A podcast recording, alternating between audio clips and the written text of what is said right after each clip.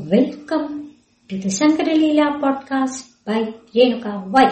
മക്കളെ നിങ്ങൾക്ക് എല്ലാവർക്കും അറിയാം ആണ്ടി ഇപ്പൊ ഏതിലെ കഥയാണ് പറഞ്ഞുകൊണ്ടിരിക്കണേന്ന്. ഏതിലെ കഥയാ? അതന്നെ. ലഘുവംശത്തിലെ കഥകളാണ് പറഞ്ഞുകൊണ്ടിരിക്കുന്നത്. അതിൽ കഴിഞ്ഞ പ്രാവശ്യം ആണ്ടി? ആ പറഞ്ഞ ശരിയാ. അജന്റെ കഥ പറഞ്ഞു. എല്ലാവർക്കും അറിയാലോ? ഇനി പറയാൻ പോണത് ആരുടെ കഥയായിരിക്കും? ഇത് അജന്റെ മകൻ ദശരഥന്റെ കഥ. ഈ ദശരഥന് വളരെ നല്ലൊരു രാജാവായിരുന്നു കേട്ടോ. മൂന്ന് ഭാര്യമാരും ഉണ്ട് അദ്ദേഹത്തിന്. എല്ലാവരെയും സ്നേഹിക്കുകയും രാജ്യത്തെ പ്രജകൾക്കൊക്കെ നല്ല ഭരണം കാഴ്ചവെച്ച് സുഖവും സമ്പത്തും ഒക്കെ ഉണ്ടാക്കി കൊടുക്കുകയൊക്കെ ചെയ്യുന്ന രാജാവ് തന്നെയായിരുന്നു അദ്ദേഹം. അദ്ദേഹത്തിന്റെ ഏറ്റവും പ്രധാനപ്പെട്ട വിനോദം എന്താണെന്നറിയോ? നായാട്ടിന് പോവാ. നായാട്ട് എന്ന് പറഞ്ഞ എന്താ അർത്ഥം? ആ മൃഗങ്ങളെയൊക്കെ വേട്ടയാടുക. എന്നിട്ട് അതിന്റെ മാംസം പാകം ചെയ്ത് കഴിക്കും. ചില മൃഗങ്ങളുടെയൊക്കെ പുലി മാൻ ഇതൊക്കെ ഉണ്ടല്ലോ. അതിന്റെയൊക്കെ തോലെടുത്ത് സംസ്കരിച്ച് പണ്ടുകാലത്തൊക്കെ വസ്ത്രാക്കും. പിന്നെ ഈ പീഡലി ഇരിക്കണ സ്ഥലം. അവിടെയൊക്കെ വിരിക്കാൻ ഉപയോഗിക്കും. നായാട്ടിൽ കമ്പം കയറി കയറി കയറി അദ്ദേഹം രാജകാര്യങ്ങളൊക്കെ മന്ത്രിമാരെ ഏൽപ്പിച്ചിട്ട് ദിവസങ്ങളോളം കാട്ടിൽ പോയി താമസിക്കുമായിരുന്നു. വേട്ടയാടാൻ വേണ്ടിട്ട് പക്ഷേ ഒരു കാര്യം പറയണേട്ടോ എത്രത്തോളം വേട്ടയിൽ കമ്പുള്ള രാജാവായിരുന്നെങ്കിലും അദ്ദേഹം വളരെ കരുണയുള്ള ആളായിരുന്നു. ഒരു പ്രാവശ്യം മാനിനെ വേട്ടയാടുകയായിരുന്നു കേട്ടോ അദ്ദേഹം. മാനിന്റെ നേരെ അമ്പ് തൊടുത്തു. മാൻ പേടിച്ചോടുകയാണ് ഓ ആ മാനിന്റെ ഭർത്താവില്ലേ? ആൺമാൻ. ഈ പെൺമാനിന്റെ മീതെ കൂടെ ഇങ്ങോട്ട് കടന്നു. എന്തിനാന്നറിയോ? പെൺമാനിനെ രക്ഷിക്കാൻ. അതിന് അപകടമൊന്നും പറ്റാൻ പാടില്ലല്ലോ. കുട്ടികളൊക്കെ ഉള്ളതല്ലേ? കുട്ടികൾക്ക് പാൽ കൊടുക്കും. ഒക്കെ ചെയ്യേണ്ടത് പെൺമാനിന്റെ പണിയല്ലേ? അപ്പൊ രാജാവ് ഇങ്ങനെ അമ്പ് തൊടുത്ത് നിൽക്കല്ലേ ഇത് കണ്ടപ്പോ രാജാവിന് ഭയങ്കര സങ്കടമായി. സ്വന്തം ഭാര്യമാരെ ഓർമ്മ വന്നു. അതുകൊണ്ട് എന്താ ഉണ്ടായെന്നറിയോ അദ്ദേഹം തൊടുത്തു വിട്ട അമ്പ് എഴുതില്ല. അങ്ങനെ ആ മാൻകൂട്ടം ചെതറി ഓടിയെങ്കിലും ഒറ്റ ഒരു മാൻ പോലും ചത്തില്ല. അത്രയ്ക്ക് കരുണയുള്ള രാജാവായിരുന്നു. പക്ഷെ ഈ നായാട്ട് കമ്പം അദ്ദേഹത്തിനെ വലിയൊരു അപകടത്തിൽ കൊണ്ട് ചാടിച്ചു. അതെന്താണെന്നറിയോ? മോൾ കൈവക്കൊണ്ടല്ലോ എന്താണ്ടായേ? പറയൂ. ആ പറഞ്ഞത് ശരിയാ. ഒരു മുനികുമാരന്റെ നേരെ അമ്പെയ്തു. അതെങ്ങനെയാ മനസ്സിലായത്? ആ രാമായണത്തിൽ പറയും അത് തന്നെയാണ്.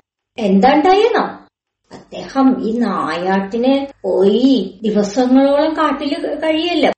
ചിലപ്പോ ഏതെങ്കിലും മരത്തിന്റെ ചോട്ടിൽ കിടന്നുറങ്ങും. ചിലപ്പോ ഏതെങ്കിലും ഗുഹയിൽ കിടന്നുറങ്ങും. ചിലപ്പോ നേരെ ഉറങ്ങാനും പറ്റില്ല. രാത്രി സഞ്ചരിക്കുന്ന മൃഗങ്ങളെ വേട്ടയാടാൻ നോക്കിയിട്ടേ. ഒരു പ്രാവശ്യം കുതിരയെ ഓടിച്ച് ഒരു മാനിന്റെ പിന്നാലെ പോവായിരുന്നു രാജാവ്.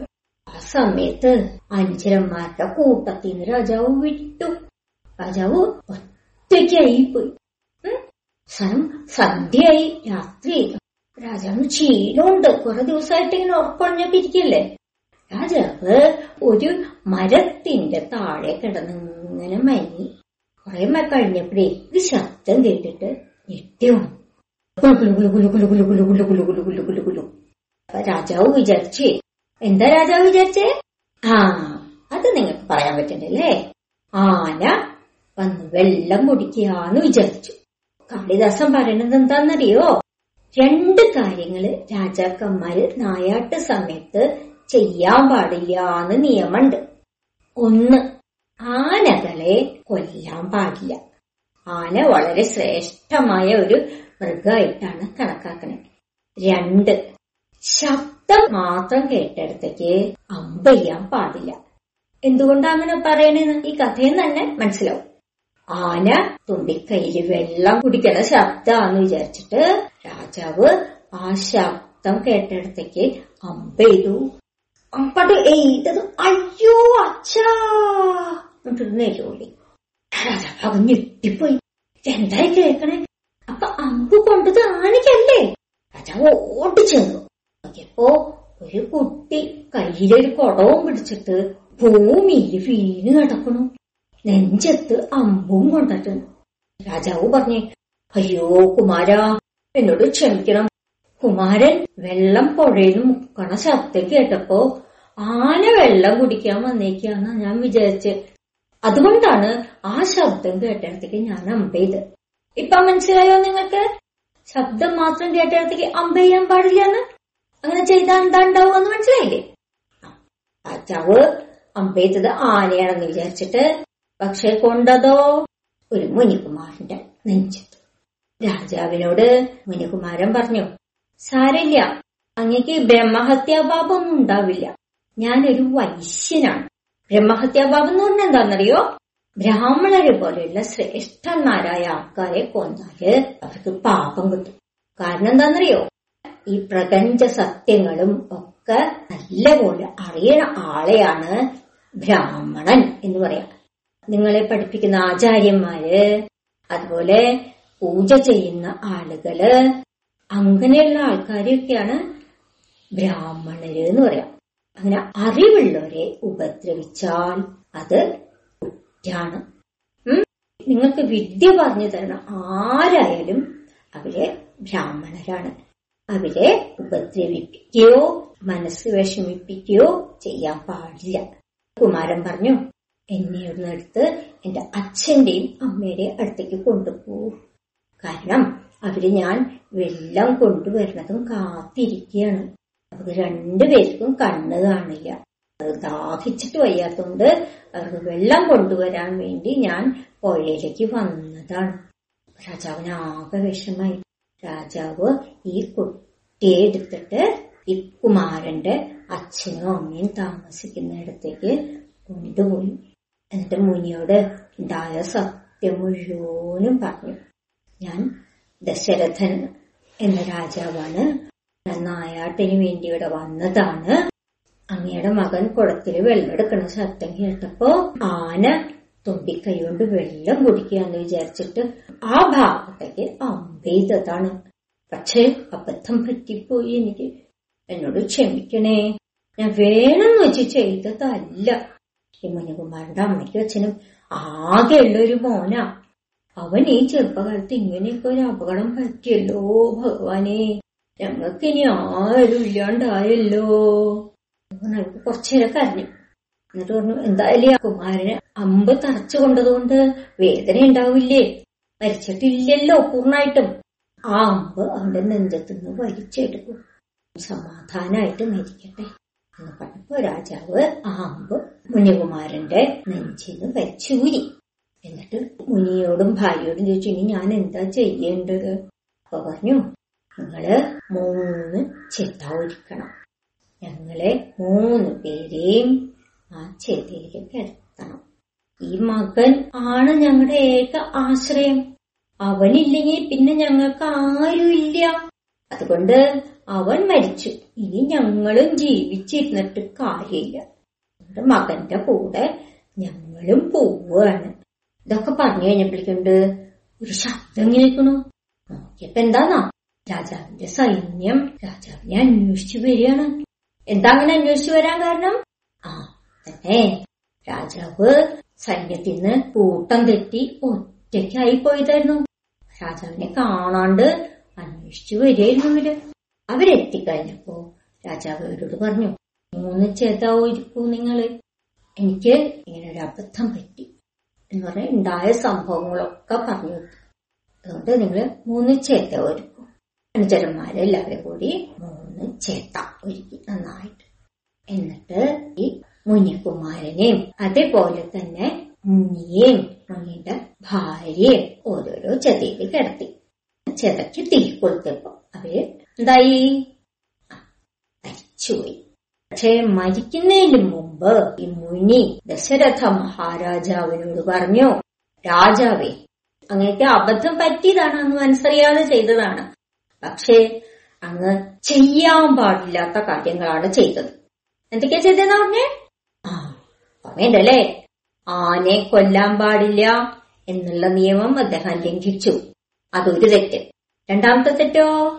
ആ ശബ്ദം മാത്രം കേട്ടിട്ട് ആ ഭാഗത്തേക്ക് അമ്പയ്യാൻ പാടില്ല എന്നുള്ള നിയമം. അതും തെറ്റിച്ചു. അങ്ങനെ ഈ രണ്ട് നിയമവും തെറ്റിച്ചതുകൊണ്ട് അങ്ങ് ഒരു പാപിയായി തീർന്നിരിക്കുന്നു. അങ്ങയുടെ ഈ പാപം കാരണം ഞങ്ങൾക്ക് ആരും ഇല്ലാണ്ടായി തീർന്നു. അതുകൊണ്ട് അങ്ങയുടെ ജീവിതത്തിന്റെ അവസാന കാലത്ത് അങ്ങും ഇതുപോലെ തന്നെ പുത്ര ദുഃഖം അനുഭവിക്കാൻ ഇടവരട്ടെ എന്ന് ശപിച്ചു. രാജാവ് എന്താ ചെയ്യാ? ഒന്നും ചെയ്യാൻ പറ്റില്ലല്ലോ. സംഭവിച്ചു പോയി. പിന്നെന്താ ഉണ്ടായേ? നിങ്ങൾക്കറിയാം അല്ലേ? രാമായണത്തിൽ പറയണില്ലേ? അതന്നെ. ശ്രീരാമനെ യുവരാജാവായിട്ട് അഭിഷേകം ചെയ്യാൻ വിചാരിച്ച സമയത്ത് ദശരഥന്റെ ഏറ്റവും പ്രിയപ്പെട്ട ഭാര്യ കൈകേയി അത് മുടക്കി ശ്രീരാമൻ കാട്ടിൽ പോണം എന്ന് വിധിക്കേണ്ടി വന്നു രാജാവ്. അങ്ങനെ ശ്രീരാമനും ശ്രീരാമന്റെ അനിയൻ സുമിത്രയുടെ മകൻ ലക്ഷ്മണനും ശ്രീരാമന്റെ ഭാര്യ ആ സീത. സീതയും കൂടി കാട്ടിലേക്ക് പോയപ്പോ രാജാവിന് ദുഃഖം സഹിക്കാണ്ട് ഭൂമിയിലേക്ക് ബോധം കെട്ട് വീണു. പിന്നെ എന്തണ്ടേ അദ്ദേഹം മരിച്ചു. അങ്ങനെ മുനിയുടെ ശാപം ഫലിച്ചു. അതാണ് പറയണത്. ചില ചില നിയമങ്ങളൊക്കെ ഉണ്ടാക്കി വെച്ചിട്ടുള്ളത് സമൂഹത്തിന്റെയും പ്രകൃതിയുടെയും നന്മയ്ക്ക് വേണ്ടിയിട്ടാണ്. ആ നിയമങ്ങൾ തെറ്റിച്ചാൽ പ്രകൃതിക്കും ദോഷാണ് അവരവർക്കും ദോഷാണ്. മാത്രമല്ല വേറൊരു തെറ്റും കൂടി രാജാവ് ചെയ്തിട്ടുണ്ട്. രാജാവ് ഈ നായാട്ടിന്റെ കമ്പം കയറിയിട്ടേ രാജ്യം ഭരിച്ചിരുന്നോ നന്നായിട്ട്? രാജ്യം ഒക്കെ അദ്ദേഹം എന്താ ചെയ്തത്? മന്ത്രിമാരെ ഏൽപ്പിച്ച് കാട്ടിൽ നായാട്ട് നടത്തുമായിരുന്നു. അങ്ങനെ ചെയ്യാൻ പാടുണ്ടോ? ഇല്ല. രാജാവ് രാജ തലസ്ഥാനത്തിരുന്നിട്ട് രാജ്യം നന്നായി ഭരിക്കണം. രാജാവ് എന്ന് പറഞ്ഞാൽ ഭരിക്കാനുള്ള ആളാണ്. അല്ലാതെ കാട്ടിൽ വേട്ടയാടി നടക്കാനുള്ള ആളല്ല. അതിന് വേറെ ആൾക്കാരുണ്ട് രാജാവ് ഈ മൂന്ന് തെറ്റും ചെയ്തത് കൊണ്ടാണ് അദ്ദേഹത്തിന് ശാപം കിട്ടിയത്. അല്ലായിരുന്നെങ്കിലോ? അല്ലായിരുന്നെങ്കിൽ ഭാര്യമാരുടെയും മക്കളുടെയും കൂടെ കുറെ കാലം താമസിച്ചിട്ട് മൂത്ത മകനെ രാജ്യഭാരം ഏൽപ്പിച്ചിട്ട് എന്ത് ചെയ്യുമായിരുന്നു? ഏ കാട്ടിലേക്ക് തപസ്സിന് പോവുമായിരുന്നു. അല്ലെ? അത് എന്തുകൊണ്ടാ പറ്റാതിരുന്നത്? അദ്ദേഹം ചെയ്ത തെറ്റുകൾ കാരണം. നിങ്ങൾ ഈ കഥയിൽ നിന്ന് എന്ത് മനസ്സിലാക്കണം? നിയമങ്ങളൊന്നും തെറ്റിക്കാനുള്ളതല്ല. സമൂഹത്തിന്റെ നന്മയ്ക്ക് വേണ്ടി ഉണ്ടാക്കിയിട്ടുള്ളതാണ് നിയമങ്ങൾ. കേട്ടോ? അപ്പൊ ഈ കഥ നിങ്ങൾക്ക് ഇഷ്ടപ്പെട്ടോ? ഇഷ്ടപ്പെട്ടിട്ടുണ്ടെങ്കിൽ എന്ത് ചെയ്യും നിങ്ങൾ അതാണ് ഈ പറഞ്ഞിരുന്ന കാര്യമില്ല അല്ലെ? അപ്പൊ നിങ്ങൾ അത് ചെയ്യൂ. എല്ലാവർക്കും ഷെയർ ചെയ്യൂ. ഇനി അടുത്ത പ്രാവശ്യം ഇനി ആരുടെ കഥയാ ശരിക്കും പറയേണ്ടത് എന്നറിയോ ദശരഥന്റെ മകൻ ആരാണ്? ആ ദശരഥൻ. ശ്രീരാമൻ. അപ്പൊ ഇനി പറയേണ്ടത് ആരുടെ കഥയാണ്?